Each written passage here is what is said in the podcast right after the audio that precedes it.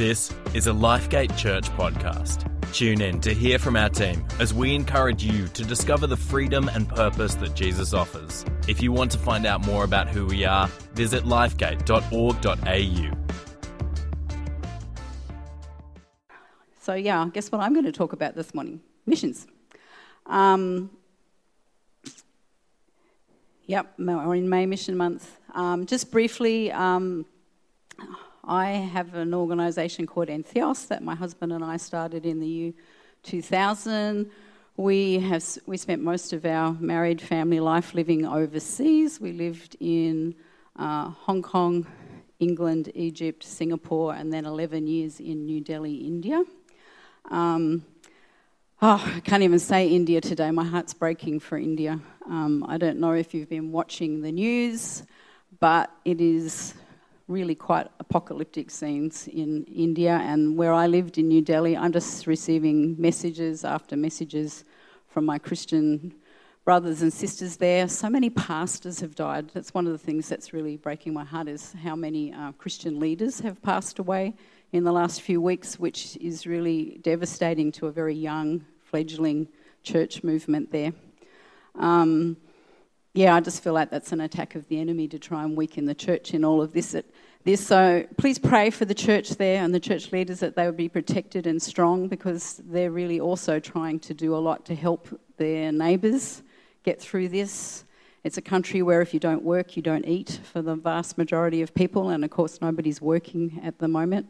Um, it is heading, if not already, I meant to look up the temperature, but usually in May, the average temperature is about 42 or 43 in New Delhi, India. So, on top of all that they're going through, it's usually just a hard time of year anyway because of the heat, because of lack of water. They don't have air conditioning in most places.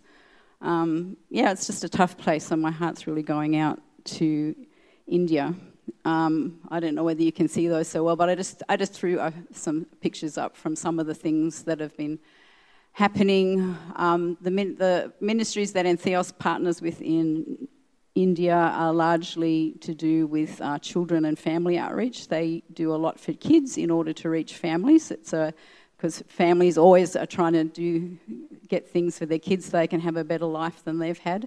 So we do a lot of partnering around education, especially teaching um, English because government schools don't te- teach English. It's a way the government keep the poor poor. It's to do with the caste system. Um, by not teaching them English, it limits how far they can go in their education because all higher education is done in English. If you want to go to university, you have to be fairly fluent in English. Um, yeah, so we do. They a lot of our centres, the couple of centres that we support, all teach English. I just go to this one. This is this is. I just got this one yesterday. This, because of COVID, they can't go out. So, in this particular village area, they've let people know that if they come and knock on the door, they can get eggs and milk and bread. Just something to keep them going. And that's just some of the ways the money that I get to send to India is being used at the moment. Um, but today, I thought I would um, talk to you about my very first mission trip. How did I get a heart for all of this? I actually had a heart for missions before I went on a mission trip. Um, my husband and I got married knowing we were going to do stuff in missions, and we were already representing a mission called Asian Outreach locally in Sydney, and we got to do our first mission trip with them um, in yeah 1992. So that's like 30 years ago. Um, a long time ago. So yeah, these the next pictures are all of me at 30. no, I was 28 actually at the time. So, the first thing you discover when you go on a, on a short term mission trip is that it's different. The place you're going to is different. Everything is different. It's not the same. So, that's, the first thing that hits you when you go to a developing country and you, that just how different life is for people there the first thing they got us to do was to go and build a build a house. And if any of you know, knew my husband, that's we laughed when they told us that we were going to go and build a house. Oh my goodness, um, yeah. we were lucky we came away with thumbs, I think, because we were largely all they got us to do was nail like bamboo strips to make a floor. But that's what they got us to do first because they said we had to do something practical before we started talking. But during that time, we got to, I got to do street preaching. Um, I actually prefer preaching. I'm much better at, at, actually doing this than I often am talking to. I, I still find it really hard to share the gospel one on one. So, just so that you all know, I've been doing missions for like all my life, and I still find it really hard to talk about the gospel one on one with people. I have to really like intentionally steel myself to be able to do it. Once I've done it, I'm like, why did I find that so hard? It was actually because God always helps you when you decide to do that stuff. But I still find it a hard thing to do. But I don't. But you can put me on the street and I'll preach.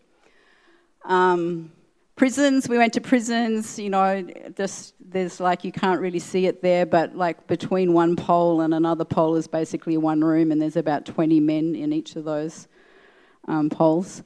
Um, I wasn't in all these pictures. There's me, but I wasn't there on my own. I was with Craig and a whole team. Hospitals, like just a whole other world of what a hospital looks like. Just very eye-opening. All of it just kind of is confronting you about what you have and what people don't have. And yet at the same time, people there were happy. And just while I think about the whole collecting second-hand clothes for the Philippines thing, just remember they don't have winter. They don't need coats and jumpers. They're, it's all they need summer stuff. Um, and I love one of my, and it's still my one of my hearts is I just love getting to talk to children and to young people about the gospel. Um, yeah, at this time in my life, I was a youth pastor, and so I've always I've passed that on to Christy. Um, yeah, so I've always loved doing things with young people. This next picture is actually from my second mission trip. I did two. We did two mission trips. Both times we went to the Philippines and then on to Hong Kong because the mission that we were working with at that point in time had its head office in Hong Kong because they did a lot of stuff in China. And um, on the first trip, we went from Philippines to a conference in Hong Kong. The second time, we went, we took a team to the Philippines, and then Craig and I went on to Hong Kong to live, and the team of young people that were with us went back to our church in Sydney. And this is from the, this is probably my the picture that always stands out the most to me because this is the uh, well it was at my time quite a famous place the garbage dump in City in Manila and the cloudy bit at the top that you can see up right at the top, that's actually smoke from the burning rubbish. And I just have always thought this picture was ironic because of the whole keep Tondo clean and the youth thing. And this is a place where you just, you know, you have to, they put down stuff so that you can step through the mud and the garbage to get from place to place. It was a very um, eye opening place. And then, of course, both times I went on to Hong Kong. The first, first mission trip, I went from um, the island of Mindanao, which is a Muslim stronghold. We actually, I didn't, couldn't find a, really good picture, but one of the things we did there is we used to go, we would get in big trucks and go up into the mountains and do outreach. And we would always have an armed escort. We always had soldiers with us, and quite often the soldiers became Christians, which was kind of fun. Um, lots happened there. That was my first experience of like God using us to really see people healed and released and saved. It was an amazing experience. Um, yes, but going to Hong Kong, and then we, I would think we went from there to a five-star hotel in Hong Kong, and I just, I could, it really did my head in. I found it really, really hard to cope with the difference in that. On it, how I had to do a lot of uh, rationalising as I was eating my buffet breakfasts. Um, Yes, all of it taught me that God is biased for the poor. He loves all people. He loves all people equally, but there he has a bias for the poor, the oppressed, and the needy. He seems to work, and yeah, if you're doing anything amongst communities like that, God seems to work just easily and strongly because I believe he's biased for the poor. And I get it from scripture as much as from experience. Um, I've been going through the book of um, Proverbs and I had to pick just a few. In fact, I had so much scripture about the poor, and I looked at it and I was like, well, I can't give this, I'd be here for hours if we talked about all of this scripture. So I've just quickly picked out some so that you'll get an impression of what God's heart is for the poor. Whoever oppresses the poor shows contempt for their Maker, but whoever is kind to the needy honours God. Whoever is kind to the poor lends to the Lord, and he will reward them for what they have done. Whoever shuts their ears to the cry of the poor will also cry out and not be answered. That's heavy, isn't it? Those who give to the poor will lack nothing, but those who close their eyes to them receive many curses. Isaiah says it this way Is not this the kind of fasting I've chosen to loose the chains of injustice and untie the cords of the yoke, to set the oppressed free and break every yoke? Is it not to share your food with the hungry and to provide the poor wanderer with shelter? When you see the naked, to clothe them, and not to turn away from your own flesh and blood. Then your light will break forth like the dawn, and your healing will quickly appear, and your righteousness will go before you, and the glory of the Lord will be your rear guard. Then you will call, and the Lord will answer. You will cry for help, and he will say, Here am I all of those verses are telling us that God's biased for the poor, that He wants us to love the poor. He wants us to not just do it with words, but He wants us to do it practically. And He links it very much to being heard. You hear it in through a couple of the scriptures there that to be heard by God, you need to be concerned for the poor and actually doing something for the poor. Jesus said talked about it, uh, the poor a lot too, but I particularly wanted to draw your attention to these words. Then the king will say to those on his right, Come, you who are blessed by my Father, take your inheritance, the kingdom prepared for you since the creation of the world. For I was hungry, and you gave me something to eat. I was thirsty, and you gave me something to drink. I was a stranger, and you invited me in. I needed clothes, and you clothed me. I was sick, and you looked after me. I was in prison, and you came to visit me. And then they all say, When did we do all of that stuff for you? And, then he says, The king will reply, Truly I tell you, whatever you did for one of the least of these, you did for me. I, I think that's one of the strongest times Jesus talked about just that we are meant to be practically helping people, that the kingdom and the gospel is not just words, it's actually real action. And there's lots of ways to be poor. We can be poor financially, we can be uh, poor just through lack of um, being able to access things. So you might have enough to eat, but maybe if you get sick, you can't get to a good hospital or find a doctor. Um, maybe you might have enough to eat, but maybe you can't find a school for your kids. Um, one of the things I've found travelling around all around the world, all over, is that in nearly every country I've been to, both the education system and the hospital system has was begun by Christian missionaries.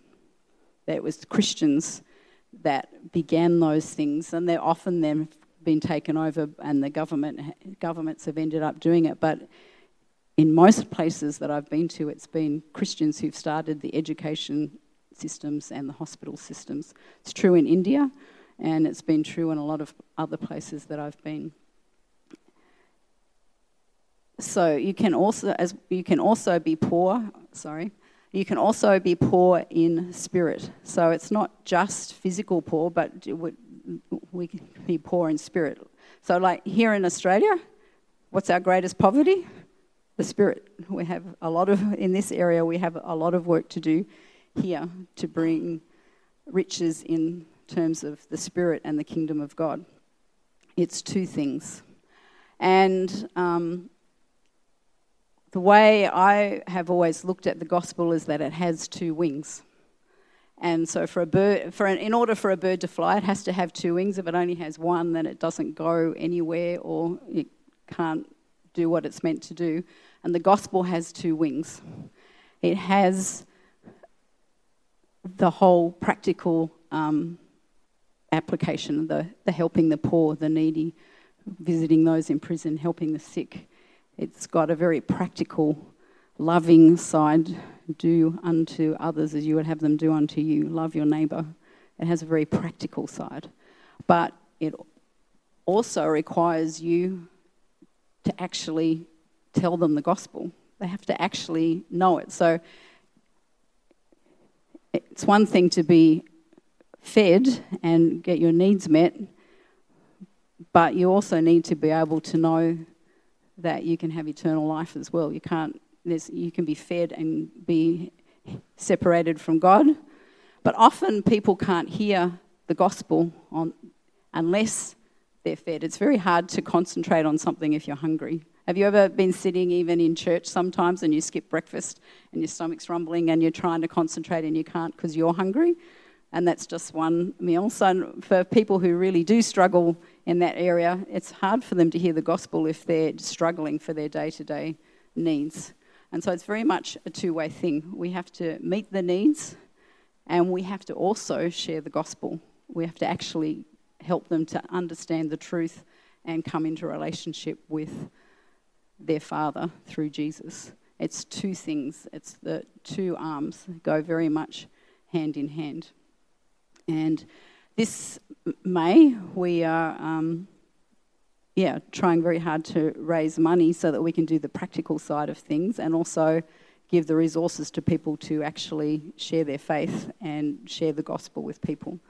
And people often say to me, Oh, you're always talking about money. Well, don't you spend most of your own lives thinking about, about money? Because money is what buys us food and sends our kids to school and it just helps us to live. So, money is just as important to the kingdom as it is to our day to day lives. So, what's my. Um, what are things that we can do to make a difference? One of it is awareness. So that's what all May Missions Month is all about, is helping you to be aware of the things that we do. It's also just being aware of what's going on in the world. Um, I find kingdom-minded people pay attention and have sources of uh, news and information, not just secular news like Channel 9 and what the last worst car accident was this week isn't really life-changing news, but um, getting emails from all different kinds of sources. There are many people who send out great emails like Barnabas Fund and Voice of the Martyr. There's lots of ways you can get information about what's happening in for your Christian brothers and sisters around the world. I threw in work hard there because we we have the ability here to uh, earn money so that we can be a blessing, that we can meet our families' needs, but also to have more so that we can be resource help to resource others. Use your gifts. There's so many different ways you can make a difference. Every week you're hearing from people who are making differences in different ways. There are different ways you can help. Um, for example, I desperately need some more volunteers at Lifegate Care on Wednesday night because five of my volunteers, including me, aren't going to be there this week. So if you want to make a difference this week, see me afterwards. I would love if you can chop a carrot or uh, put some food on a plate. Yeah, don't tell me you can't do that, right? Um, yeah, I would love to hear from you if you've got some time on Wednesday afternoon, evening. Be generous. And um, being generous is an attitude of heart. It's not just giving money, it's being generous to people with your time, your life, so that you do, can get to share the gospel with them. Um, yes, as Christians, I believe we should be known by our generosity. And obviously, prayer is very super important. And um, I know we were talking. I was talking with Margaret, who heads up our prayer ministry this week, and she's together. We're talking about trying to get some intercessory prayer times happening, so that we're doing more as a church to pray for what's happening here locally and for our around the world. And of course, when this whole COVID situation um, relaxes, you can also be a part of going. So I take teams to India, we, we send teams to go to see our work in Cambodia. Um, there are all different ways you can um, go and actually have that same experience that I had. That first mission trip really changed my heart and the way I thought and made me appreciate what I had and how I could make a difference with how I lived my life, and yeah, have done that. So going changes you. Going actually ch- probably changes you more than you change the people that you go to at, in your first in a short-term mission trip. But it's amazing to go and experience and be changed. So it's really good to be able to go.